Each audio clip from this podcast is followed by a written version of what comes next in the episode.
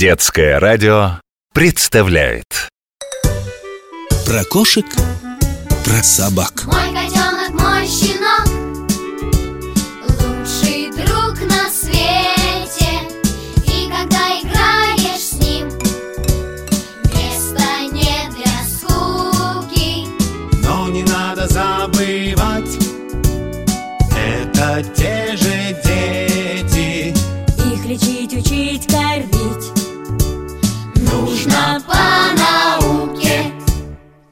Привет, дружок! Я доктор Добряков. Много лет я лечу и изучаю самых разных животных, а теперь рассказываю тебе о них интересные и полезные истории. Помнишь, каким ты был, когда только что родился?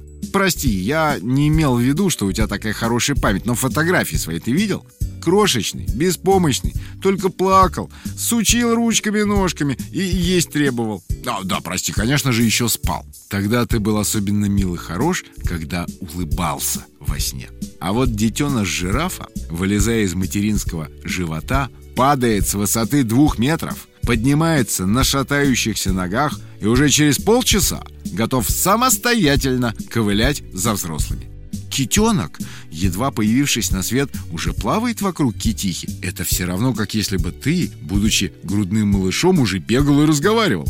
Однако так обстоит далеко не у всех зверей. Вот щенки, например, рождаются недоношенными, слепыми и беспомощными, поэтому их дальнейшую судьбу определяет тихий первый вдох.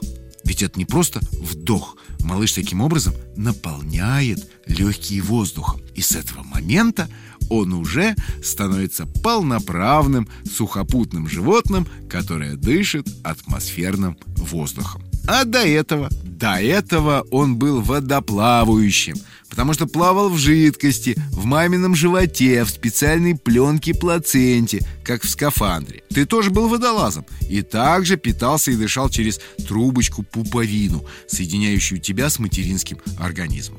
Но вернемся к нашим собакам. Помнишь, э, что делал самым слабым, не подающим признаков жизни щеночком пса Банга его хозяин в знаменитом мультике «101 далматинец»? Правильно, растирал, и, о чудо, мертворожденный детеныш ожил, зашевелился.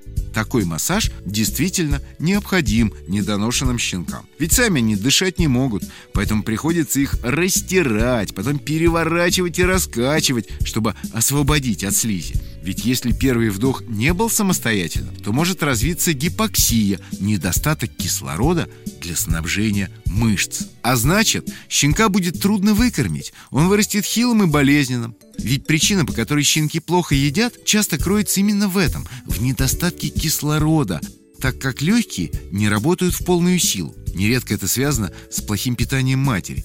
Вот почему так важно, чтобы она получала специальную, сбалансированную пищу, в которой есть все необходимые ей и ее потомству элементы.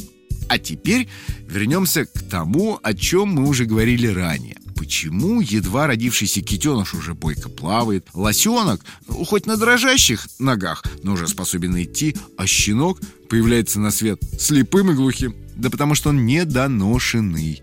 Так устроила природа – что у одних животных дети рождаются самостоятельными, а у других еще не сформировавшимися эмбрионами. Вот у кенгуру с тебя ростом, а малыш у нее рождается всего 2 сантиметра. С мой ноготь. Щенок, правда, значительно больше, но первые дни после рождения он совершенно слепой. Плохо слышит, даже не может контролировать температуру своего тела. Если ты заберешь малыша у мамы, а в помещении будет меньше 30 градусов тепла, то у детеныша начнется переохлаждение. Да и вообще предупреди всех вокруг и старайся лишний раз не брать в руки и не тискать слепых кутят. Дайте им время окрепнуть, прозреть, а вот тогда играйте с ними на здоровье. Тому же в этот период мама-собака может вести себя непредсказуемо, даже с хозяевами. Никогда не забуду страшные раны на руках одной моей знакомой. Она очень опытная собачница. Ее четвероногие питомцы не раз занимали призовые места на выставках. Но однажды она поправляла подстилки у новорожденных щенков бульмастифа, и собака чуть не загрызла свою же собственную хозяйку. Я тебя не пугаю, но запомни, щенками при маме собаки следует быть особенно осторожным и внимательным. До встречи, дружок.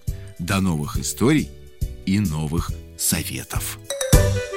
Про кошек, про собак.